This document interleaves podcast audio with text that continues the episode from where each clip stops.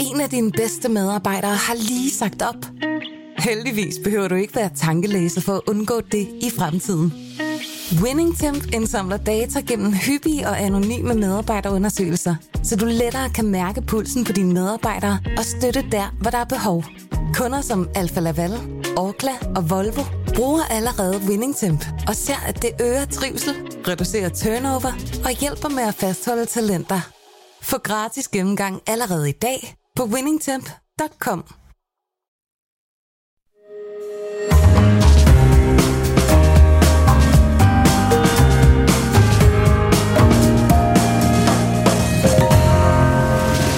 Du lytter til Korto og Steno, en podcast fra Berlingske. Og mens vi venter på afgørende nyt om forhandlingerne om en ny regering, så vil vi i dag bruge det tid på at se nærmere på den verden, som øh, regeringen jo skal agere i.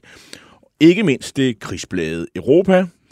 Tårnes Europa, ja, det er titlen på direktør i Tænketanken øh, Europas, Lykke Fris, nye bog. Lykke Fris, hun kommer forbi her øh, om godt 20 minutter. Velkommen til, jeg hedder Jarl Cordua. Og mit navn er øh, Torben Steno. Og vi skal selvfølgelig traditionen tro også afsøge mulighederne for at uddele ugens fidusbamser. Det tager vi så fat på til sidst i denne her øh, første time. Og hvis du sidder inde med et oplagt bud, så skynd dig til tasterne og skriv det på vores Facebook-side Korto af Steno. Og her kan I live-lyttere som sædvanligt øh, også kommentere og stille spørgsmål. Vi lægger jo ud med øh, efterdønningerne af sidste uges øh, folketingsvalg, og der, og der jo mildt sagt ikke var nogen øh, kæmpe succes for det konservative folkeparti. Øh, øh, der er dog øh, øh, nogen, der betragter det her og ikke mener, det er det helt store problem. Øh, partiets leder og, og dens, øh, hans nærmeste rådgiver, de mener ikke, at det tab på to mandater er så stort et sår, at det får, bør få konsekvenser. Vi har jo hvad hedder det, med Søren Papes udtalelser på, på valgaften, at han tabte jo kun en, en, en procent. Øh, mm. Så det må være godkendt. Men der var andre i partiet, som øh, mener, at, øh, at der skal være en lidt grundigere evaluering end det. Og ja, der er vel også en... en Pape har udsendt et brev, kan man sige, hvor han også erkender, at der er nok brug for en, en, en snak. Men rysterne om, at øh, måske er en af øh, de ting, der skal ske, det er at, at finde en ny formand. Øh, dem hører vi også nogen fra. Og en af dem, der har blandet sig i debatten om, øh, hvad gik galt i valgkampen, øh, og det er, det er dig, Robert Splid, øh, mangeårigt medlem. Jeg tror næsten, du har haft 50 års jubilæum som medlem af det konservative. Gammel KU-formand. Øh, gammel kan man jo godt sige, fordi til, vi er ja. tilbage i 80'erne, er vi ikke det? Jo, det er det. Og, øh, slu, ja, og så er det, og, og, og så har du, og du øh, som sagt vælger og medlem af partiet og donor til partiet. Og, øh, og velkommen. Tak. Øhm, grunden til, at vi havde, har lyst til at invitere dig, det er jo fordi, der er en historie om, øh, at, du har på det der interne forum, de har haft på, hos de konservative, øh, har været kritisk øh, på en måde, hvor at øh, du så er blevet et punkt på det kommende forretningsudvalgsmøde i det konservative folkeparti, og det lyder jo sandelig alvorligt. Øh, så derfor må du være en meget, meget vigtig person i den debat, så derfor har vi lyst til at invitere dig, det, er jo sådan, det, det kan vi jo godt forstå. Men hvad synes du har været problemet med de konservative valgkamp?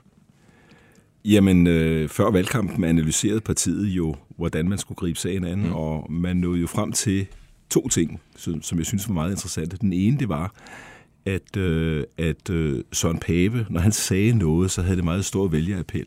Så man besluttede sig jo for at føre en valgkamp, som ensidigt var baseret på Søren Pape. Og det var måske i situationen meget fornuftigt. Øhm, den, den anden beslutning, man traf, det var jo så lige inden valget gik i gang, Øh, der traf man nemlig den beslutning, at øh, man skulle køre ensidigt på topskattelettelser. Øh, og det er kombinationen af de to, to ting, som er årsagen til, at vi er i den situation, vi er. At man har sat sig ensidigt på Søren Pape, det kan som sagt være ganske fornuftigt, men det betyder jo så også, at når han kommer i problemer, så bliver det hele jo hængt op på ham. Det vil sige, at partiets popularitet bliver identisk med Søren Papes popularitet. Mm. Og det er selvfølgelig fint, så længe det går opad. Men i det øjeblik, det begynder at vende, i det øjeblik, han får problemer øh, med sin troværdighed, så er det hele partiets troværdighed, det går ud over. Jeg tror, at øh, vendepunktet, det er, øh, da man går ud i valgkampen og ensidigt proklamerer, at topskattelettelser er partiets mærkesag nummer et, og jeg tror også, at afgiften var med. Det er jo typisk øh, emner, som måske nok er traditionelt konservativ, men det er jo ikke emner, som et parti, der har ambitioner om at få 15-20 procent øh, af stemmerne, vil lægge op til et valg. Man kan godt have holdningen, men det er bare ikke mærkesager for, for et parti, der har de ambitioner. Sådan som du vurderer det, man skal sige, de, alle de fejl, der er blevet begået, man kan sige, der, er, altså, der har været sagt meget, blandt andet Benny Damsgaard, tidligere rådgiver i partiet og sådan noget, som siger, det er helt vildt, at partiet ikke selv kan se, altså inden man går i krig på den her måde, at man skulle have forberedt Søren Pape på, altså, at han ville blive mødt med en helt anden øh, kritisk øh, tilgang. Og så har man ikke øvet sig på det at svare på det. Men så til, når, når du sidder og siger det så siger du sådan, at det her, det, det, er, det er politikken, der er galt. At, at det virkelig nok? Og at, at, at, det, der, at, at, at de rådgiver, han har omkring, de skal med i faldet nu, fordi det er dem, der har taget helt galt. Altså, ja, altså jeg tror, at politikken er det, der får øh, udløst lavinen. Øh, men det er da rigtigt, at når det så kombineres med øh, de troværdighedsproblemer, Søren Pape har, fordi han kommer ud i, i, i de kritiske situationer, det er så med til at forstærke det. Jeg synes jo, hvis man kigger på, på de der punkter enkeltvis, som Søren Pape blev kritiseret for, så er det ikke noget, der ryster mig. Altså, det er jo ikke noget, der kunne få mig til at, at løbe væk fra de konservative. Men der er nok mange vælgere, tror jeg, som øh, har, har øh, forbundet øh, Søren Pape med en, en, en mand, man kunne stole på, en, en mand, som man kunne have tillid til, en mand, som kunne blive øh, landets kommende statsminister. Når han så melder ud, at øh, det, der er partiets hovedprogram, det er øh, et meget smalt skatteprogram, så begynder de første vælgere jo at, at, at tvivle på, jamen hov, øh, nu, nu, nu, nu har man fået bygget Pape op som, som, som papepower og som en mand, der næsten kan gå på vandet. Og pludselig opdager man så, at den politik, han så bliver udstyret med, han er sagt, fordi det er, jo, det er jo noget, man beslutter fra centralt hold, den politik, han bliver udstyret med, den stemmer slet ikke overens med det billede, vi har af ham. Jamen Robert, øh, det lyder som, den politik, han bliver udskudt, men det lyder som om, manden han er sådan en marionetduk. Han har overhovedet ikke nogen meninger selv. Jo, det tror han jeg. Har, jamen, det, jamen, det er jo, jo hele tiden, der snakker om, at han bliver, altså det, der ja. er omkring ham, men ikke særlig meget. Og jeg kan da ikke lade være med at tænke på det. Altså noget af det, der kom ud af den her valgkamp, det var, at, at folk mente, at mandens dømmekraft ja. var, var, øh, ja. var, var, ikke var til stede, eller i hvert fald ikke stor nok. Jamen, nu skal man skille, fordi øh, en ting er politiske holdninger. Der er jo ikke noget vej med de politiske holdninger. Der er heller ikke nogen, der har kritiseret øh, Søren Pape for at fremlægge de forkerte politiske holdninger. Det vi snakker om, det er jo øh, valgstrategi. Altså, øh, når, man, når man skal føre valgkamp, så skal man jo ikke bare fyre alle de politiske holdninger af, man har. Man er nødt til at prioritere, og øh, man er nødt til at tage hensyn til, hvad er det for en situation, vi er i. Og vi var jo ikke i en situation, hvor skat, det var det primære tema. Partiet havde jo inden valget lavet undersøgelser, der klart viste, at nummer et, det var sundhed, nummer to, det var klima, og jeg tror, at nummer tre var indvandring. Mm. Men det var i hvert fald ikke skat. Men er det ikke fair nok at gå efter at sige skattedagsorden? Den vil vi have. Vi vil have det der liberal, den liberalistiske skattepolitik, eller borgerlig skattepolitik, om, om, om man vil. Øh, den dagsorden, den vil vi eje. Jo, jo, men det kan man da godt gøre, men, men, men så skal man jo komme med et realistisk bud på det. Altså i en situation, hvor energipriserne stiger, og hvor inflationen er tårnhøj, og folk ikke kan betale deres regninger, så skal man jo ikke lige fremføre milliardærpolitik. Og, og det er klart, topskattelettelser og afafgiftslettelser, det er jo for nogle ganske få mennesker i samfundet. Hvis du vil føre politik for dem alene, så skulle du bare ikke have den ambition, at du kan komme op på 15-20 procent af stemmerne. Men man kan vel også anlægge den kritik og sige... Øh Altså, ikke engang det øh, synspunkt, de fremlagde, det øh, øh, evnede Pape og fasthold i valgkampen, fordi samme sekund, at Inger Støjberg sagde, at det blev ja. til noget, så, så, jamen, så hørte vi jo ikke rigtig mere om Nej, det. det er rigtigt. Altså, så, så, så havde man ikke engang det at køre med. Nej, men modsætning til det, det er jo den situation, vi havde. Nu er jeg nødt til at gå lidt tilbage i tiden. Ja, ja, ja. det var I 1995, hvor det konservative Folkeparti faktisk sammen med Socialdemokratiet fik afskaffet formueskatten. Var det et punkt, det konservative Folkeparti havde på valget i 94? Nej, overhovedet ikke. Og jeg tror også, hvis man havde haft det som et punkt, så tror jeg ikke, Lykketoft var gået med på at afskaffe formueskatten. Men det lykkedes rent faktisk. Og jeg tror, jeg går også ind for, at man skal afskaffe topskatten, men jeg mener ikke, det er noget, der skal ske ved, at man står i et hjørne og mm. skriger det ud over befolkningen. Det er noget, der sker ved forhandlinger, step by step. Men så nu er vi enige om, hvad skal man sige, at det var en fejl. Altså, hvordan kunne man så, og hvem er det, der har ansvaret for, at man for eksempel ikke fra konservativ side gik ind og sagde, vi går ind på sundhedsdagsordenen, fordi det er faktisk noget den, som har flyttet virkelig mange stemmer ved det ja, her. Det er rigtigt. Jamen, det konservative Folkeparti havde faktisk en række meget gode forslag på en lang række områder. Jamen, de er hvorfor- bare ikke blevet, de, de er bare druknet. Jamen, er, er det altså, vi, vi skal finde de skyldige. Ja. Så må vi sige, at Pape, han er lidt uskyldig, fordi han skulle bare af sine rådgiver være blevet udstyret med den dagsorden. Det er så Søren Vandsø, vi snakker om. Ikke? Ja, men altså selvfølgelig, altså, det, der, der har jo været en kreds, som omfatter flere end Søren Pape og Søren Vandsø, men det er klart, de har været meget centrale personer i det her.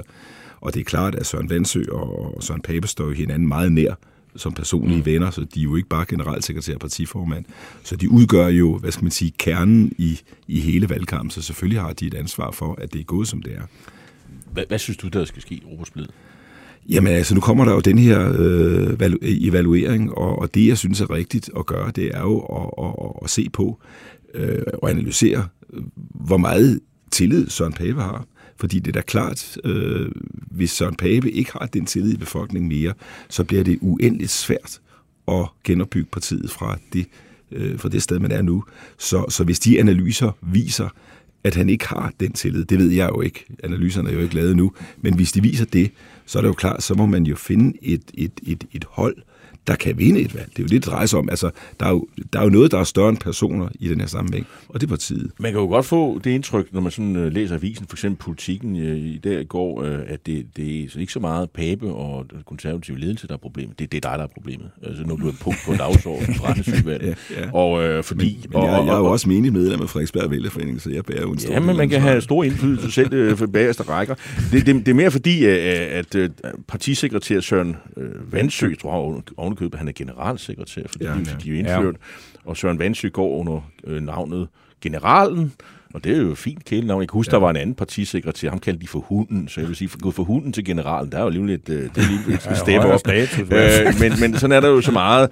Øh, han, han, øh, grunden til, at jeg nævner det, Robert Splid, det er fordi, han, øh, sk- det, det fremgår jo af dagspressen, at, han, at, øh, at Robert Splids fremtid i partiet øh, skal diskuteres, fordi Splid mod betaling har udført opgaver for partiet Moderaterne, og det er jo selvfølgelig Lars Lykkes parti. Ja, ja. Har du en kommentar til det? Jamen altså, jeg synes jo, øh, det er jo interessant, hvis partimedlemmer, der øh, laver et eller andet inden for kommunikationsbranchen i, i fremtiden, skal vurdere, om de overhovedet kan lave noget for andre end det konservative folkeparti. Det har jo ikke været kutume hidtil i hvert fald. Og der er vel også en lang række advokater, der arbejder og forsvarer øh, folk fra andre partier. Det synes jeg jo ikke, der er noget problem med. Så længe du benægter foregår. ikke påstanden? Nej, nej, nej. Selvfølgelig har jeg da været med til at, at, at, at, at lave et øh, stykke arbejde for Moderaterne, nemlig at, at på baggrund af, af, det er jo Lykke, der har, hvad skal man sige, Lykke og Jakob Engel Schmidt, der har defineret øh, holdningerne. Jeg har jo så påtaget mig den opgave mod betaling at, øh, at, at, at formulere det i et program. Men øh, hvorfor det partiskadelig virksomhed? Kan, kan, det, det er det vel. Det- Eller ja. hvad? altså, er- er der noget, hvis man melder sig ind i et politisk parti, så er der ting, man ikke må? Altså, du har, har du Ja. nogen tillidsposter i det konservative Nej, folkeparti? det har jeg ikke. Det har jeg ikke. Men, men, hvad men, med revi, øh, revisorsuppleant i det lokalforeningen? er ikke engang, nej. Nå, okay. Men, men, øh, men, men altså, øh, nej, altså, der hvor grænsen går, det er vel, hvis jeg gik ud og førte kampagne for øh, Moderaterne, eller Mm. agiterede for dem, eller, eller det ville, ville også være øh, problematisk, hvis jeg gav støtte til dem, det kan jeg da godt se. Men at man udfører et, et professionelt stykke arbejde, det gør man jo. Men, Øh, men, men jeg skal bare det sidste spørgsmål ja. om Søren Pape personligt, ikke? fordi Ja. hvordan havde du det personligt? Altså jeg synes jo, det var helt vildt at stå og se en mand fejre et nederlag på to mandater, øh, hvor jeg tænkte, jamen det er da et, fordi at, øh, det er en mand, der trives blandt klakører.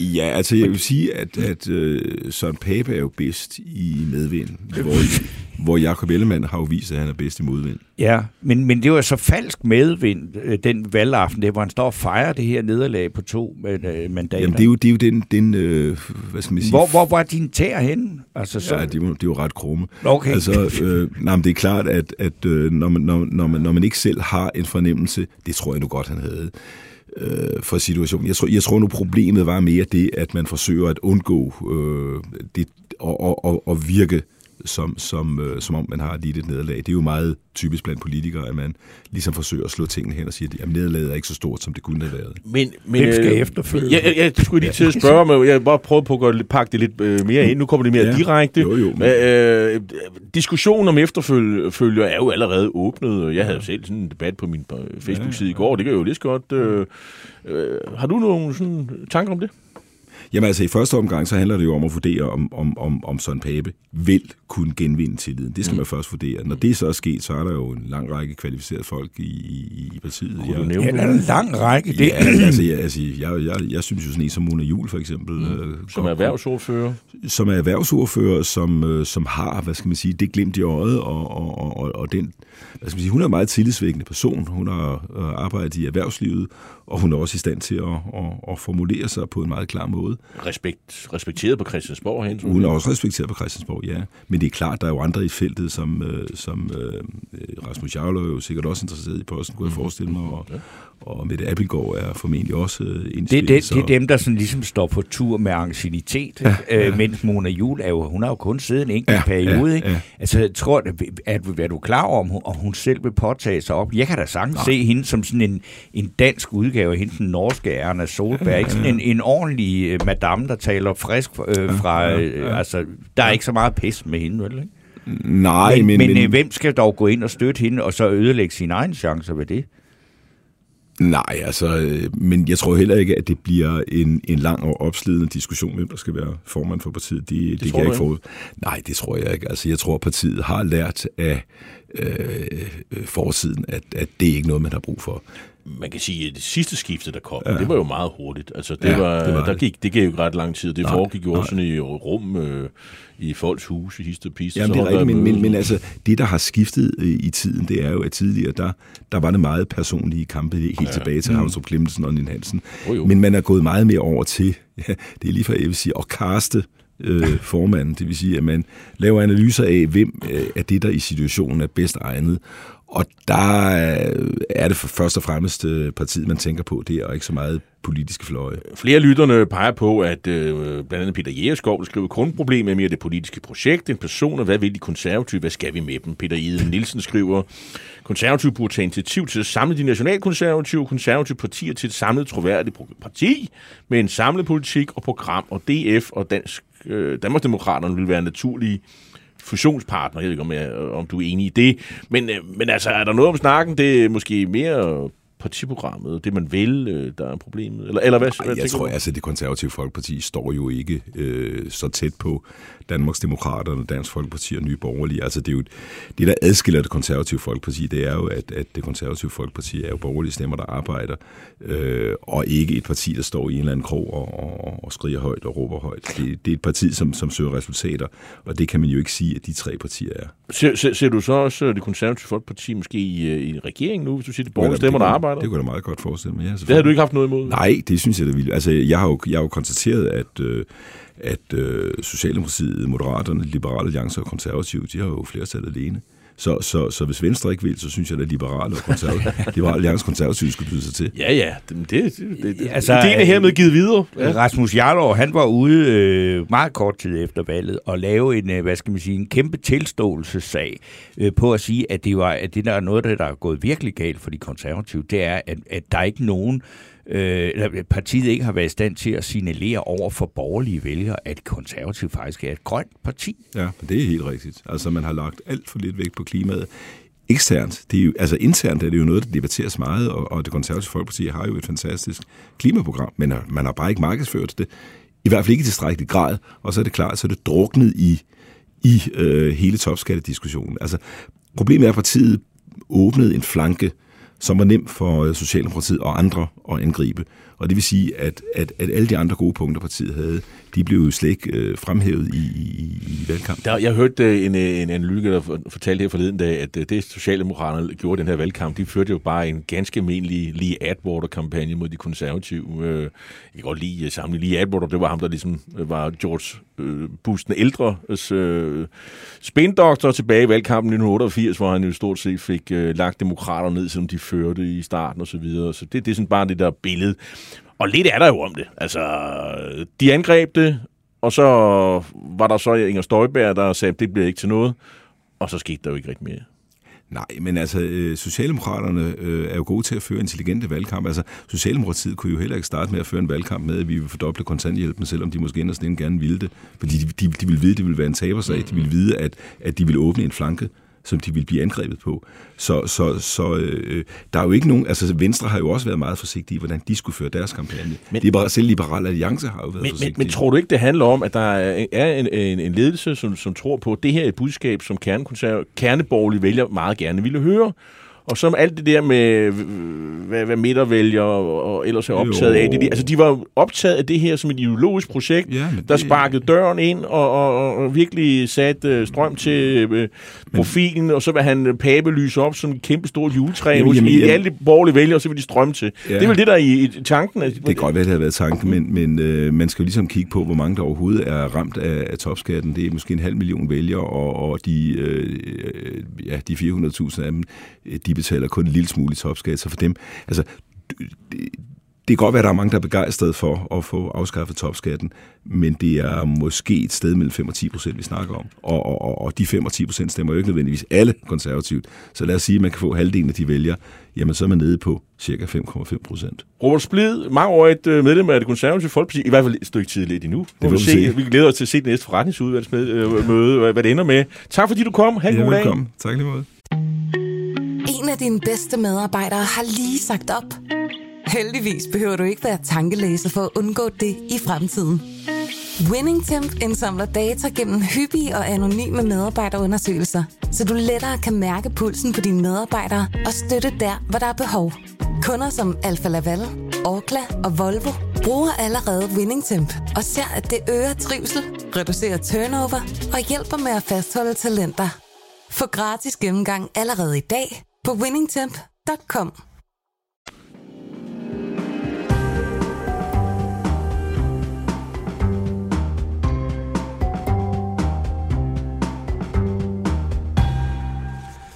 Nu skal det så handle om Europa, og øh, det skal det, fordi vi har fået besøg af direktør i Tænketanken Europa, Lykke Fris.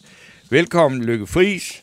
Du er jo fordi, at øh, du er aktuel med den bog, vi sidder og fægter med her, nemlig Tårernes Europa. Snøft. Og øh, den handler jo om øh, vores øh, kontinent, sådan som det tager sig ud øh, her nu, hvor, hvad skal vi sige, øh, den verdensorden, der opstod, og som vi var så stolte og glade for efter Berlinmurens fald, den er forduftet. Og øh, jeg vil egentlig bare gerne starte med at sige, fordi det var noget, der gjorde stærkt indtryk på mig, det er øh, ret tidligt i bogen, så nævner du øh, fire ting, som vi skal øh, forstå om os selv lige nu. Og jeg, øh, nummer et kan vi komme tilbage til, men jeg vil gerne læse nummer to, fordi der fik jeg det helt dårligt. Øh, for der, der skriver du nemlig under, og ikke, ikke altid vejen til fred, og der står der, for det andet bør 2022 have lært os, at gensidig afhængighed ikke per definition er fredskabende, og at man ikke altid kan handle sig til fred.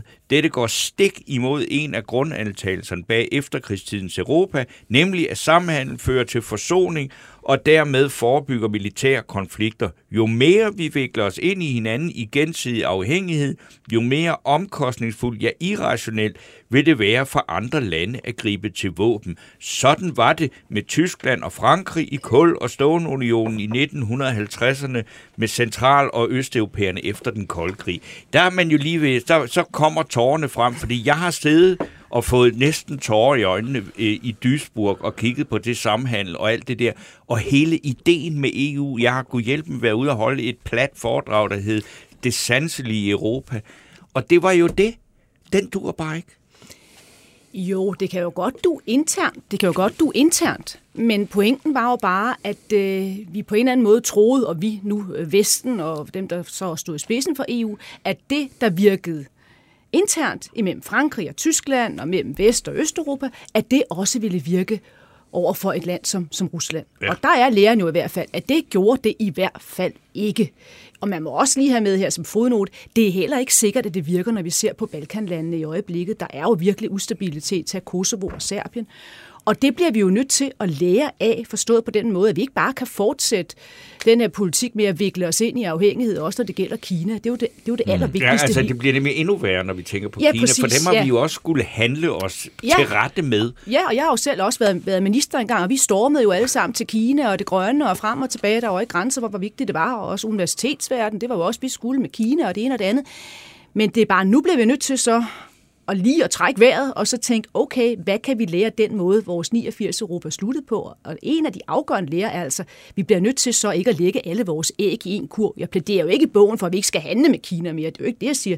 Men vi skal simpelthen ikke øh, gøre det, at vi bliver så afhængige af dem på helt centrale områder, som man allerede nu kan se konturen af. Så det er opgør med handel, dus, vandel?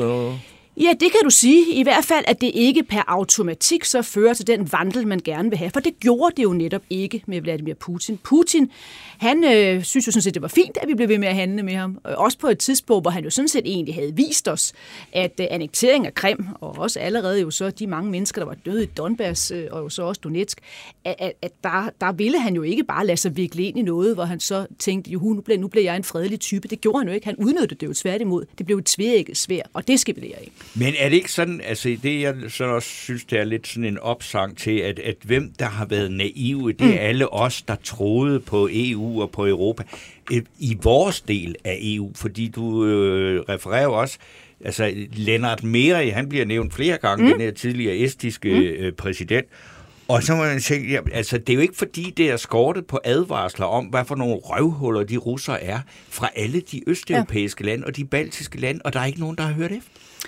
Nej, i hvert fald ikke, ikke nok. Nu skal vi selvfølgelig have skudt ind her, at vi ved jo heller ikke, hvornår han så besluttede sig for, han nu Putin for så at angribe. Det ved, det ved men, vi nej, nej, nej, nej, men, alle de der ting. Altså.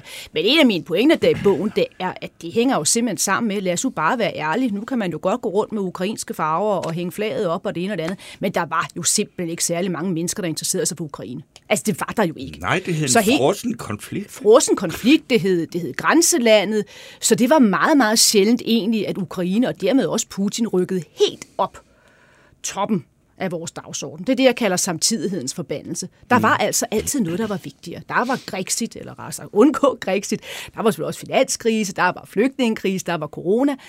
Så hånden på hjertet, man kan være ekstremt kritisk over for Angela Merkel, det mener jeg også, jeg er i bogen, men hun var jo faktisk en af de få, som, som orkede den der konflikt og ringede til Putin og tog ud til Minsk og forhandlede osv., fordi det var ikke top of mind.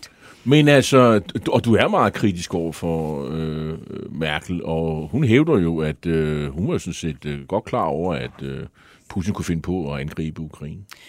Og ja, det, det har hun så set med i sin analyse helt fra starten. Ja, ja og det, det må jeg indrømme, det har virkelig givet mig stof til eftertanke, og jeg venter meget spændt øh, på, på hendes memoir. Øh, det her er jo ikke memoir, men på hendes memoir. De kommer så om, om to år, hun er ved at skrive dem. Fordi igen, jeg synes sådan set, man må sige, hun var en af de få politikere, der rent faktisk prøvede øh, at, se, om man på en eller anden måde ikke kunne få en... Øh, ja, modus morandi, og også ligesom på en eller anden måde undgå, at det her udvikler sig til krig. Det lykkedes så ikke. Men, men det forhold, at, at noget ikke lykkes, er jo ikke det samme som alt var forkert, må man så også have med. Men det, jeg synes, der er det store spørgsmålstegn omkring Angela Merkel, det er præcis den pressekonference, hun så, eller det interview, hun deltager i i juni måned, Brecht Teateret of All Places, hvor hun så bliver spurgt omkring det her. Altså, hvad kunne hun have gjort noget anderledes? Og der siger hun, at hun var meget, meget, meget, meget overbevist om, at Putin øh, ville angribe Ukraine. Altså mm. fire gange meget, det er mig væk meget. Det er meget, det er meget ja, og, og mange. Hende, ikke? Og så for hende. Ja. Og så på trods af, at hun, at hun havde den analyse, så øh, gjorde hun jo reelt faktisk, så gjorde hun jo ikke noget. Altså hun, hun, hun leverede ikke våben, det kan man simpelthen, man vil, men hun anerkendte jo Nord Stream 2-gasledning efter annekteringen, og hun er også det tyske forsvar for vidre. Det er jo virkelig et, et, et godt spørgsmål, hvordan hun egentlig kunne, kunne bringe sig selv og landet i den situation. Ja, og hvis man altså det fremgår meget tydeligt, når man læser, at det, du bliver også nødt til, altså vil sige, det, det, den store skurk i alt det her, I ikke har, hvad skal vi sige, rettidig omhu og alt det der, det er jo tyskerne.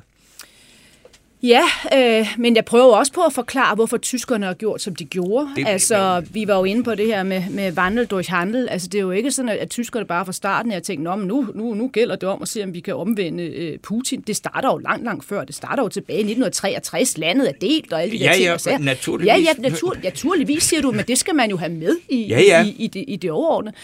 Men det er klart, der hvor tyskerne, øh, og det tror jeg virkelig er et af hovedbudskaberne, synes jeg selv, den her bog, tyskerne er udfordret, fordi at deres geheimrecept eller geheimwaffe, at det jo ikke længere dur. Og det var jo altså, at man kunne købe billig energi fra Rusland, man kunne øh, jo så sælge et hav af varer til Kina, og så kunne man sende regningen til, til USA. Og det går jo ikke, forsvaret, det går jo ikke mere, og derfor er Tyskland jo nu i identitetskrise, og det betyder for os andre, at så må vi ligesom ind og løfte mere for at holde sammen på den her EU-biks. Fordi tyskerne vil have så travlt med sig selv og af, hvad gør de nu, og hvad er lægeren af alt det her, for gangenhedsbevægelse, at de kommer til at vende blikket mere indad på men, et tidspunkt, hvor vi har brug for dem. Men Tyskland, det er jo dem, der plejer at sidde foran i bussen i EU, øh, ja. måske sammen med franskmændene øh, og engang britterne. Øh, ja, okay. Øh, det er måske du, så meget. Du var nok mere side, men de var der med, når der skulle laves nogle forhandlinger, ikke? Øh, og laves nogle de aftaler. De tog en taxa, ja. det er klart. Men, men øh, du køber i hvert fald den første del af billedet her. Øh, Øh, Absolut. Hvor, og du, du, du, har, så du startede med at, at udgive en bog, der hed Håbes Europa for tre år siden, og det var jo de gode gamle dage, og nu er vi her. Øh, denne bog er jo så skrevet på bare under de otte måneder, der er sket. Mm. Der, nogle siger jo, at nogle gange, øh, så sker der en hel masse på, øh, der, der sker der noget i, for tre årtier på, mm. på, på, på, på et år, ikke? det var og Lenin, ja. Og der er vi, ja, det var Lenin, der ja. citerede Lenin. Åh, oh, ja. fantastisk, man kan citere Lenin. Men, men, men, That's men, the first øhm, time for everything, That's the first time. Men, men, men, men, men pointe er jo, hvor fører det hen, ja. øh, Lykke? Altså, du, har du en analyse på, øh, når vi kommer ud på den anden ende, nu kan vi jo håbe på, at, at der kommer fredsforhandlinger snart. Øh, det, altså, det må man bare håbe på, at mm. der sker. Jeg siger ikke, det, det sker i morgen, vel? Men, men hvad er der så på den anden side? Ja, altså pointen med bogen er jo netop ikke at, at besvare det spørgsmål, for det kan man ikke på nuværende tidspunkt. Der siger jeg, rulle nu. Der er jeg nogle mellemregninger, jeg, jeg, jeg skal nok komme til noget. Altså pointen med den her bog har været at sige, hvordan sluttede 1989 Europaet. Og især også erkende, at nu er det her håbets Europa slut, og især også erkende, at vi jo så står overfor, med et fint begreb, en, en permakrise, så det er jo ikke kun én krise, forstået på den måde, at hvis Putin han er væk, øh, så går vi tilbage til de gode gamle dage. Nej, så vil vi stadigvæk have jo et Kina, der i den grad udfordrer os. Vi vil også have et USA, der med al sandsynlighed vender ryggen til hvad vil skulderen til Europa. Vi vil have et, et Ungarn, et, et Polen, øh, der jo så også begyndt at sætte spørgsmålstegn med magtens tredeling, og jo også et Balkan, der er ustabilt, bare for at nævne nogle af de afgørende ting. Så det her, det er, hvordan det sluttede. Det er ikke, hvor det ender med Tornes Europa. Tornes Europa er jo så en mellemfase. Og det er jo vigtigt, kan man sige, fordi hvis man havde skrevet en bog otte måneder efter 2. verdenskrig var, var, var startet, så man ikke kunne forudsige, at vi får Marshallhjælpen, ja. og Tyskland bliver delt. Det er jo fuldstændig urealistisk. Men man kan jo netop gå ned, som du startede, så Steno med at se på, hvad kan vi lære af det? Hvad er det, der bliver det afgørende? Hvad er det, der kommer til at føre frem til de vigtige mellemregninger? Og det er jo præcis det der med at lære af, at yeah. vi ikke må gøre os for. Og det, og det betyder jo så, at globalisterne tog fejl, og, og dem, yeah. der måske var lidt mere nationale orienterede, de fik ret. Både ja nej. Jeg ved ikke, om det ligger i globalisering, at man skal pansætte sig selv og, og handle ekstremt meget med et land. Nej. Øh, det er vel klogt nok, øh, og man kan godt være tilhænger af globalisering, og så tænke, okay, ikke alle æg i en kur, øh, og derfor, nu skal jeg ikke forsvare Olaf Scholz, den tyske kansler og hans Kina-rejse, men han tog trods alt også til Japan, han, tog så, han tager også til Indonesien osv., så, så han prøver på, på en eller anden måde, så ikke at lægge alle æg i en kur. Og så skal vi lære også det her. Den første, nu sprang du så over den første lærer, og det er jo, at kimen til, 1900, øh, til tårnes Europa lå jo allerede i 1989 i håbets Europa, fordi Putin sad jo ikke og jublede Nej. her for 33 år siden. Han sad jo nærmest og græd.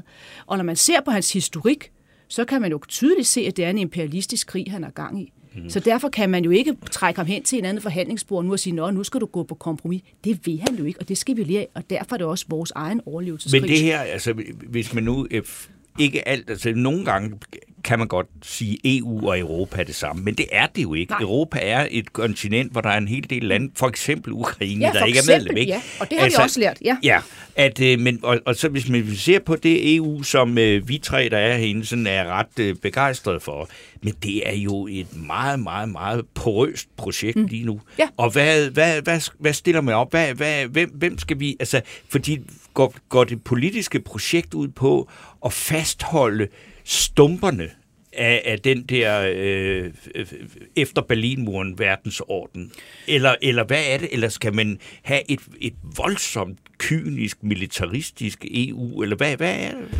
Nej, altså, hvad er vejen frem? Nej, altså man kan sige, at vejen frem er at erkende, at det nu i højere grad bliver et geopolitisk EU, vi står overfor. Ja. Altså et EU, hvor man så ikke sidder og fedter med detaljer ned i øh, arbejdsmiljøregler og, og hvordan man... kunne starte med at smide Ungarn ud. Ikke? Ja, ja, men, men, men for hensyn til, til Ukraine, det er jo super afgørende for forståelsen nu, at det er jo det, det gælder om. Det gælder om at stabilisere Ukraine. Det kan mm. man kun gøre inden for den europæiske union. Tilsvarende med Balkan, hvis vi har erkendt, at vi ikke bare kan handle os til fred der heller og komme med alle mulige gulerødder, så bliver vi også nødt til at optage de lande. Og derfor står vi jo nu over for et EU 36, Altså et EU med 36 lande, det er godt nok vildt. Mm. Og så mm. har vi så i Danmark en debat gået på, uha nej, vi må endelig ikke ændre på noget som helst. Det er jo ikke særlig populært, det der hele. Nej, nej. Og det er jo ikke kun i Danmark, det skal vi jo lige være Ja, selvfølgelig, da. det rykker jo fuldstændig på Jamen, er, er, er, er, det ikke sådan noget, man må sige, nu er vi nået hen til, til, at nu skal der altså nogle andre boller på, så skal man ikke acceptere, at sådan en som, som uh, Viktor Orbán, han kører sådan en fuldstændig ren Putin. Altså sådan,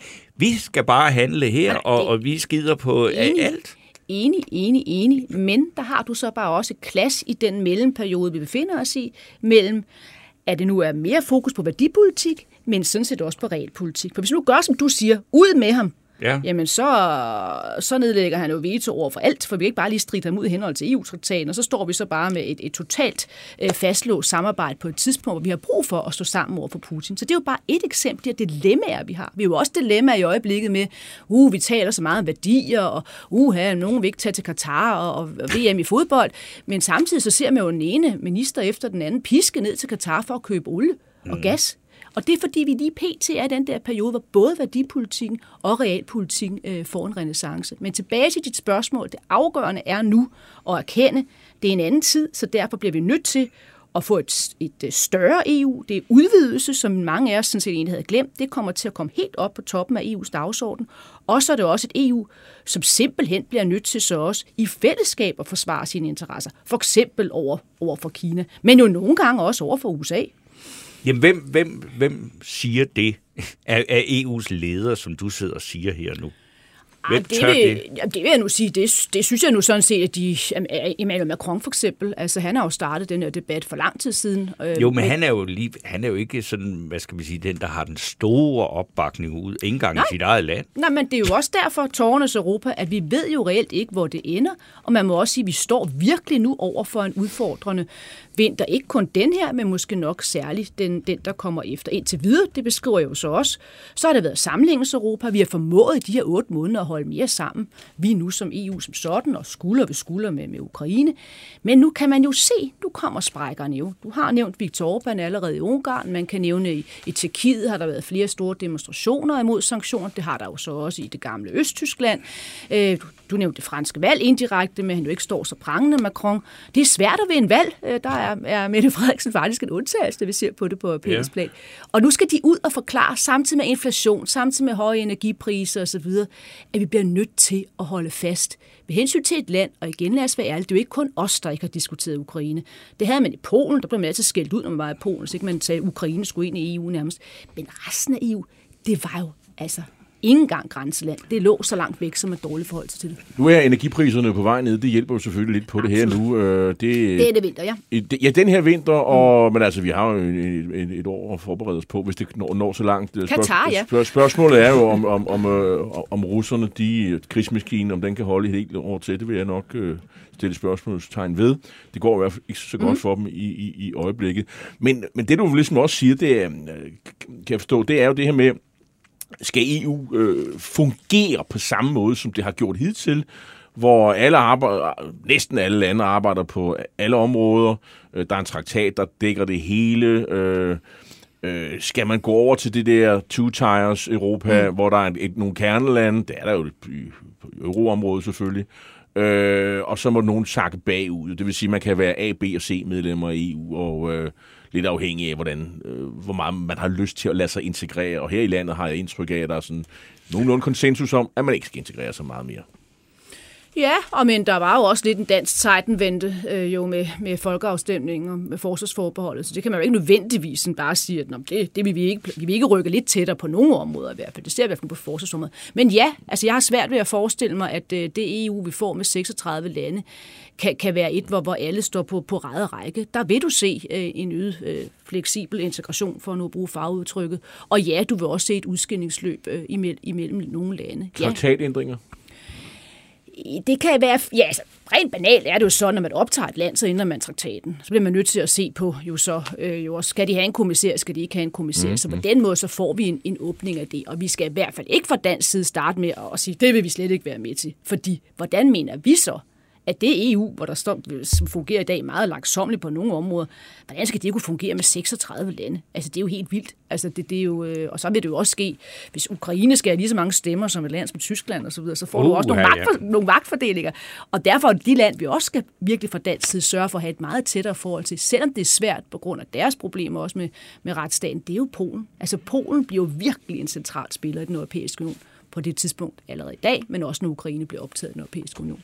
Lykke Friis, tusind tak, fordi du kom her og talte om din nye bog, Tårernes Europa. Og jeg skal lige fortælle, at den er udkommet på øh, forlaget 28, 28B, og øh, den er jo allerede i handel, og man kan gå ud og købe den osv. Ja, den er udkommet fredags, ja.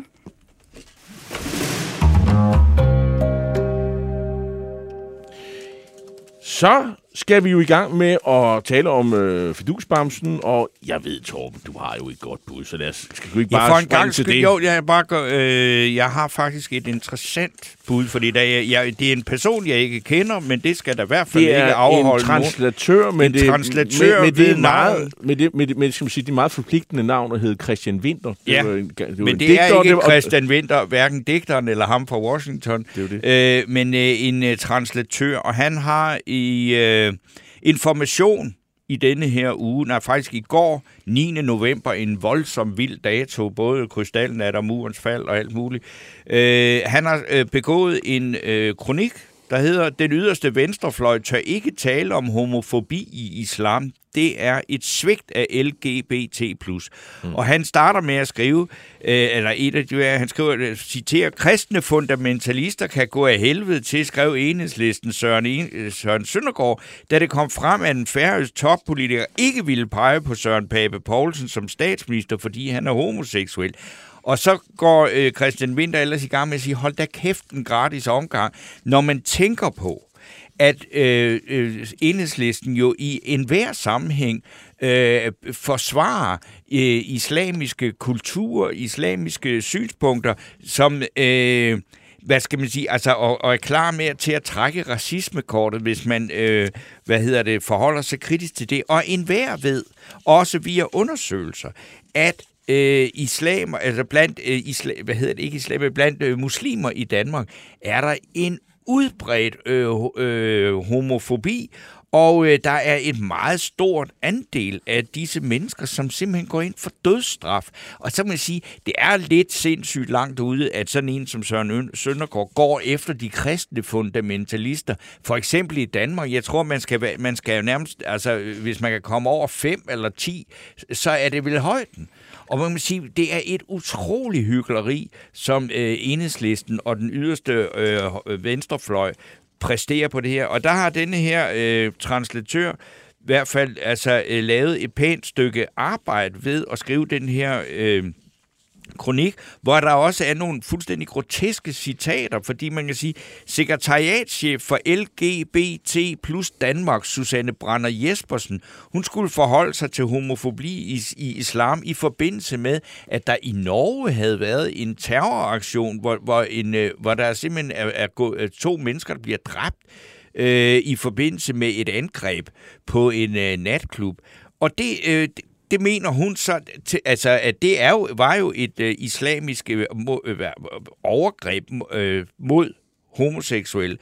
Og der siger det her kvindemenneske, det er ikke sort-hvidt, så jeg kan hverken svare eller ja eller nej, om islam, er, om homofobi er, øh, en, øh, er meget typisk i, øh, i muslimske kreds. Det synes jeg er fantastisk, og det synes jeg er meget, meget dejligt, at ham her, translatør Christian Winter, skriver en kronik lige præcis i det dagblad, hvor alle kunderne til den øh, politik findes. Altså information, ja. Information.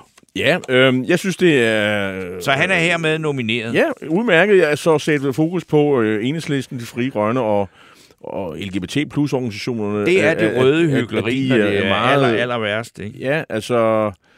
Man kan godt få øje på det hos øh, dem, som jo ikke render rundt og, og flipper ud og er voldelige. Dem kan man godt finde ud af at ud, øh, og, og kritisere.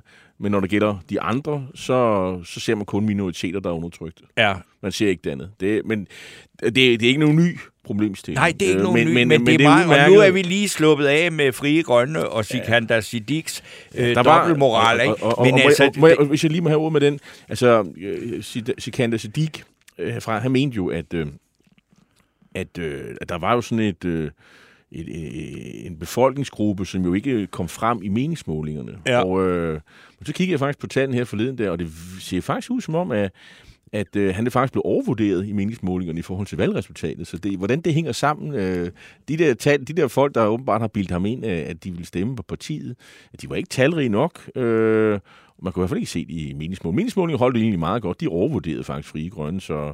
men, Øh, og, han, og, han, og han var ikke i nærheden af at komme ind. Og må det ikke, vi har hørt det sidste. Der er øh, onde tunger siger, ja, der var åbenbart ikke øh, pakistanske klanmedlemmer nok til at stemme på, på, på, på Nej. Grønne. Det er den, det er den onde, Men det er onde også det, udlægning. det, det, er det vildeste af- af paradoks, valget. der findes. øh, Det var Frie Grønne. Men lad os, lad, lad os glemme dem, Ja. og så øh, komme videre til noget Altså, men vi skal måske lige sige til lytterne, at hvis de har et bedre bud, så hører vi da Ja, gerne ja. fra det. Jeg kan, vi kan se, der er i hvert fald både Mogens Havnsø Pedersen og Claus Overgaard Nielsen, Birgitte Steno. Er det, det, det, er ikke, det, det er ikke nu, skal, nu synes jeg, det, det, hun har ikke øh, taleret. Nå, men hun har skrevet noget her. Nå. Claus Hunderup, øh, de øh, synes, det er et, øh, et godt bud. Det var bare det, jeg ville sige. Godt, men øh, altså, jeg ved ikke, om det er bamsemateriale i det her, men, men jeg synes, at der er, altså, der er jo en, en som jeg, og det er bare min meget personlige mening, med de her tre professorer, der har skrevet øh, en øh, rapport på, ej- på eget initiativ, som siger, at der er ikke grundlag for at føre en rigsret øh, mod Mette Ja, Frederiksen. de er jo juridiske Jo, professorer. skal ja, det, ja, ja, det er ikke bare, nej, det er Nej. ikke Vincent Jamen, nogen, Hendricks. det er indimellem, så ser man, at der er professorer Ja. i alt muligt andet, som udtaler sig om øh, Nej, det burde og- selvfølgelig sagt. autoritet om politik. Men jeg, jeg, jeg synes faktisk, det er ret interessant på den måde at se. Jeg tror, at det faktisk er, øh, at det godt kan bruges til at lette, presse lidt på øh, Lars Løkke og Franziska Rosenkilde og øh, dem, der, der er midt i for, for, øh, regeringsforhandlinger, vil have den her undersøgelse, fordi det gik de til valg på. Så kan de sige, jamen altså, du kan altid finde, og det ved jeg, øh, Anna Libak sad i TV2 News i går og kendte en anden juridisk professor, som har nogle andre holdninger til det her, så det kan man. Men jeg tænker bare, det, det er måske mig egentlig meget godt at få lukket det der spørgsmål, fordi at øh, jeg tror også, at øh, valgets tale og Mette Frederiksens øh, øh, gode valgresultat, det var et, øh, et signal fra øh, vælgerne om, at øh, det der, det gider vi altså Men ikke mere. øh, så, hvis man spørg, spurgte Alex Van Opstark, øh, øh, Rasmus Jarlov, øh, Pernille Vermund, Morten Messerschmidt og også øh, folk i Venstre og sådan noget, så var det jo nærmest det, det, vigtigste spørgsmål. Der var slet ikke noget til at komme udenom. Det var Nej. nærmest helt sikkert, at der kom en rigsret. De har ovenkøbet stemt for borgerforslag. Øhm, Men valget er al- tabt. al- Ja, det, er, det synes jeg er meget skarpt set, øh, Torben Steno. Det, det, det er helt enig i. Men man kan jo godt fortsætte det her. Men jeg synes jo, det her lever øh, på en måde. Det lever på den måde, at øh, Alternativet, de er flinke, flinke, flinke mennesker. Ja. Ved at omgøre øh, Rosenkildes øh, forsøg på at komme ud omkring de her ting og skabe opbakning til Me- Mette Frederiksen, så starter der jo så en, en, en, en, en halv shitstorm, vil jeg sige. Ja. Øh, blandt andet øh, øh, øh, vores gamle veninde på 24-7, Dudu, som havde stemt Ja. ja. på, øh, enes, øh, på Alternativet. Alene Og hun var rasende over, at man nu havde øh, droppet øh, det her krav. Men så skete der jo den her kovending, vi, vi lagde mærke til øh, her i sidste uge, øh, med Franziske Rosenkilde, hvor hun blev undsagt af den der gruppe, øh, som jeg tror er temmelig mere venstreorienteret end hende selv. Og øh, det har kun medført, at Lars Løkke nu har fået et kort at spille i forhold til regeringen under regeringsforhandlingerne. Det er sådan, det er. Ja. Og øh, så, så jeg tror, Lars Løkke, han, øh, siger, han, han sender en, en varm hilsen og, og tager Dudu og company med i, i sin aftenbøn, fordi selvfølgelig kommer der ikke nogen øh, undersøgelse, fordi på et, det bliver selvfølgelig forhandlet væk Ja. på et tidspunkt, og så sker indrømmelsen til Lars Løkke Rasmussen. Det er det, man har fået ud af det. Og, Det er da og, fint. og, og, og da jeg sådan... Øh, politisk noget mere enig med, med Lars Løkke, end jeg med Mette Frederiksen, så, så kan jeg jo faktisk ikke lade være med at grine. Altså, det, det må jeg sige. Det kan, det kan jeg faktisk ikke. Men så har vi da fået det afklaret. Altså, der kommer ikke nogen undersøgelse, og, og, og hvad skal man sige, altså århundredes bedste politiske kortspiller, Lars Løkke, har fået endnu et kort. Ja. Og han skal nok forsøge at, eller, nok forstå at bruge det kort. Det tror jeg ikke, der er mange af lytterne, der, der, der tvivler på. Nej. Nå, men der sker jo andre spændende ting øh, ja, i, og i jeg, dansk jeg vil politik. sige, øh, kronprins Frederik, jo, som skal være konge i Danmark, han har ja. endnu en gang øh, været sprogfornyende. Fordi han blev spurgt om, hvordan han øh, forholdt sig til, om han som øh, altså kongelig skulle deltage i øh, fodbold-VM mm. i Katar. Og der siger han så noget, hverken, altså, som han jo, øh, ja, så, det, er, det er problematisk for ham at svare ja eller nej, selvom det er det spørgsmål. Han vil ligesom enormt gerne til Katar og så fodbold. Ja, fordi han støtter lige meget, hvor i verden ja. de er, så støtter han landet, og så slutter han, kunne hjælpe med væve og riget af med at sige, at øh, det danske fodboldvæsen, og det vil jeg sige, det ord har jeg aldrig Fodboldvæsen.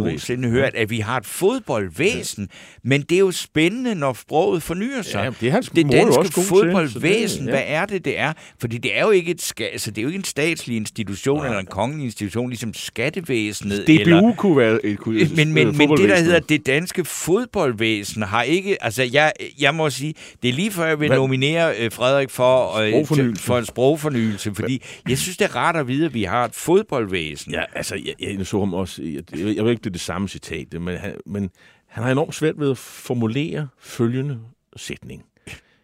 Vi støtter alle sammen øh, det danske fodboldlandshold. Vi glæder os alle sammen til at følge øh, i Katar.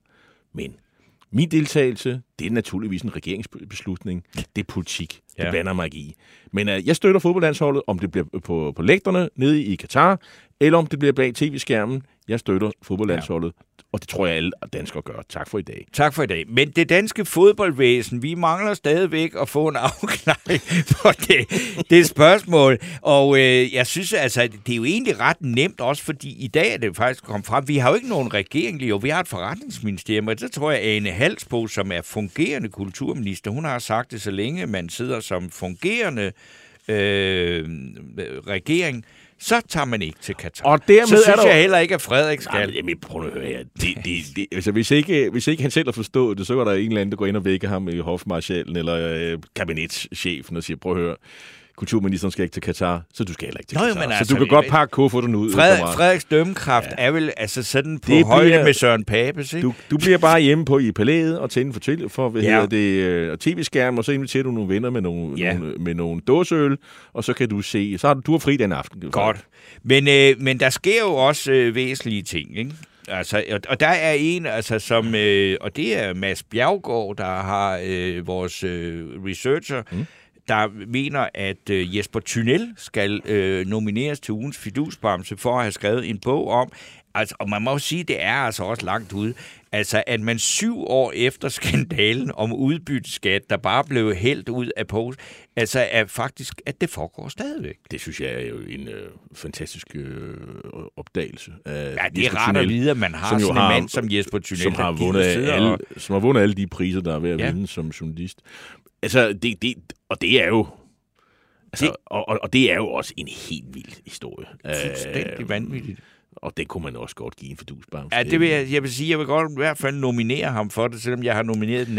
Altså, fordi det er, og, og det, det, som Jesper Thunel har gravet frem her, ikke, det er sådan det der med, at vi lever i det konsekvensløse samfund.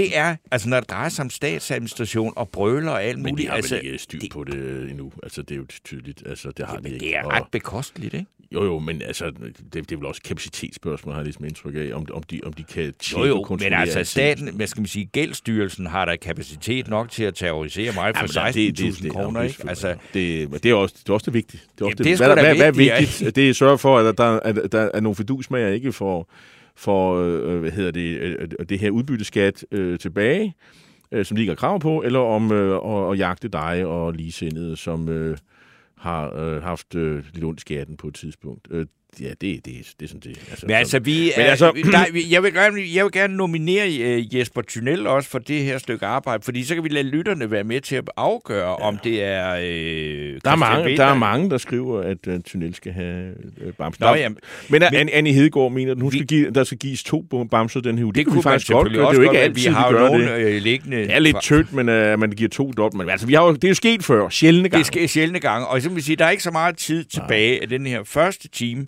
Øh, men vi, vi går sammen. videre med ja, ja. bamseriet i, øh, efter pausen. Ikke? Og så, jeg vil sige, vi har ikke nævnt Mette Thiesen, men det er jo også fordi, er der noget nyt at sige om, at det er jo en fantastisk episode, hvis man skulle lave ja, en eller anden dokus, eller hvad, dokusåb eller satireserie fra borgen. Ikke? Jeg har altså. skrevet i dag, og det er lidt usikkert, om det er en farse eller tragedie. Jeg tror, vi, jeg tror barometeret går nok mere over på tragedie. Altså, øh, ham der, din nye kæreste, han lyder ikke som om, han er en særlig rar fyr. Øh, og, og det er jo helt klart ham, der har haft problemet, og hun har jo tydeligvis ikke styr på ham. Og hvorfor har hun ikke det? Hvad er egentlig forklaringen på, at hun ikke har styr på sådan en person, der går ind og tæver ekskæresten på Christiansborg, hvor han jo ikke har noget som helst at gøre, øh, og hælder øl ud over folk? Nej, og det, altså, altså, jeg kunne bedre forstå, hvis jeg, det var jeg, ham, har, der var, hun var gået har, fra, der slog. Jeg har været en kæmpe, jeg er meget stor kritiker af Pernille Vermund. Men jeg er meget svært ved at kritisere hende for uh, den handling, hun har gjort Nej, det var ligesom heller ikke tænker, hvad, hvad, skulle hun, hvad skulle hun egentlig ellers gøre, hun som, som, som politisk leder? Altså, det, det holder jo ikke.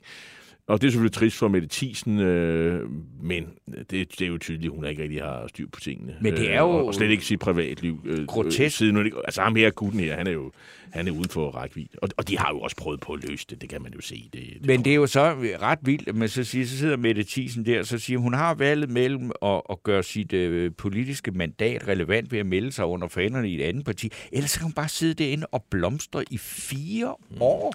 Nu peger pilen faktisk mere og mere på, på tunnel. Øh, tunnel. Vi Godt, går videre med Bamsen vi... i næste time. Nu holder vi en lille pause, og inden vi skal tage, eller efter pausen skal vi tale med den genvalgte færøske folketingsmand, Sjøder Skål, Ståle om Færøernes problematiske samarbejdspolitik med Rusland. Han er kritiker. Ja. Så kommer weekendavisen Jesper Vind og beretter om den stigende forståelse for Putin i Tyskland. Og så skal vi tale med Rasmus Edelberg, der er landsformand for Foreningen Skole og Forældre om forældreinddragelse på landets skoler.